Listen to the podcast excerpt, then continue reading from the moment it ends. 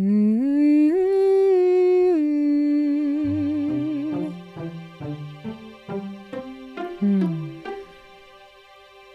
Hi there, everyone, and welcome to a very special mini-sode of Oh My Ghost. Ezra and I are busy getting next week's episode together, but in the meantime, we thought we would give you this little gift. This episode is a documentary theater piece that I sometimes perform that is based on one of my favorite stories my great aunt used to tell, which is the story of how she and her husband, John, met and fell in love.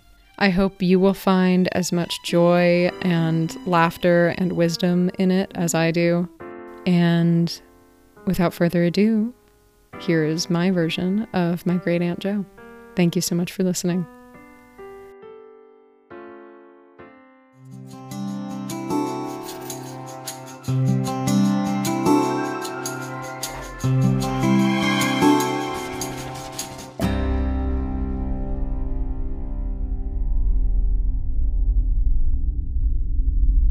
I'm very happy the way I am. I'm very happy. I am. I'm very content. My house is paid off. My house is in, in good order, in good shape. Try to keep it that way.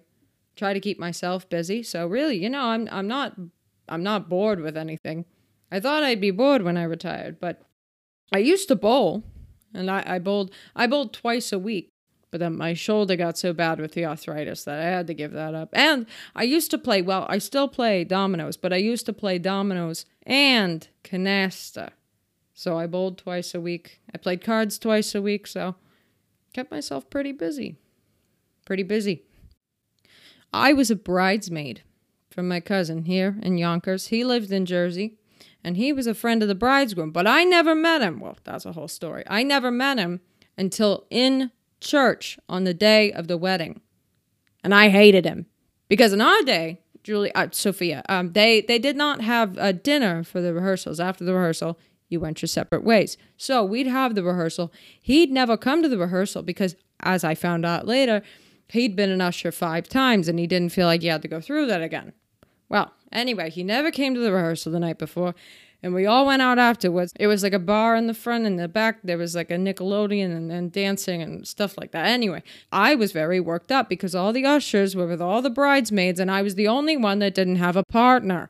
So I sat there like a bump on a log. So the next day, I meet him at the back of the church, and I'm still burning up, man. And I said, I hope you know what you're doing. I said, You made me a wallflower last night. And he said, Listen, lady. I have been an usher five times. I do not need a rehearsal. And I thought, boy, did I meet my match here. So he took me home. Still very sarcastic and smoking. My God. And he said, Do you mind if I smoke? I said, As long as it wasn't a cigar. And out came the cigar. So we got home and I said, Okay, thank you very much. It was nice meeting you. And he said, I'm going to marry you. And I said, Well, let me know so I could be there. And I slammed the door and I married him. So after that, then we met up in New York because I lived in Yonkers and he lived in New Jersey. So we would just meet up in New York every time. He had to be forced to dance. John didn't even have a car at that time. He didn't even have a job at that time. He didn't serve in the army. Uh, he had a, a, bad heart. He was uh, born with a hole in his heart. That's why. That's uh, that's how he died. His heart was replaced, but his body would would not um, reject the foreign object. So his body his body rejected it, and that's how he died. You would have liked him.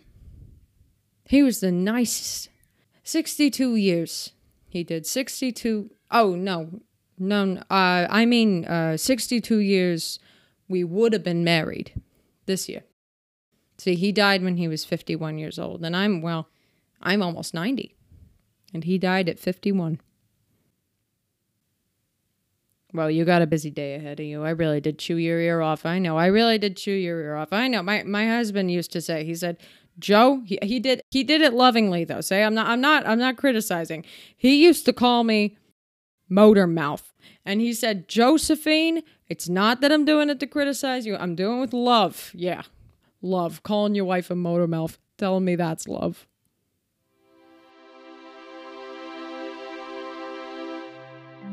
Thank you for listening to Oma Ghost. Oma Ghost is brought to you by Lil Nucleus Productions, brainchild of Sophia Metcalf, Reshma Meister, Luke Shepherd, and me, Ezra Anisman. Omaghost does not have a sponsor. Instead, we encourage listeners to donate to Black trans femmes in the arts. That's at BTFA Collective on Twitter and Instagram. They are also linked on our website. If you'd like to donate to the show, check out our website at lilnucleus.wixsite.com backslash lilnucleus. That's lilnucleus.wixsite.com backslash lilnucleus. To find out more about Omaghost, follow at Omaghost on Instagram. Omaghost was sound designed by me, Ezra Anisman. Sophia Metcalf is our writer and voices themselves. Our theme music and composition are by Luke Shepherd. Our cover art is designed by Shira Anisman. Special thanks this week to Katie Schiller, Nick DeVoe, Annie Louie, and everyone at UC Irvine who contributed to this piece. Last but not least, a huge thank you to the Medici Grant, which gave us our start. If you like the show, please subscribe. We cannot overstate how much that helps us get seen. And, of course, subscribing will let you know when we have a new episode out. In the meantime, here's a sneak peek. And remember, say yes to seance.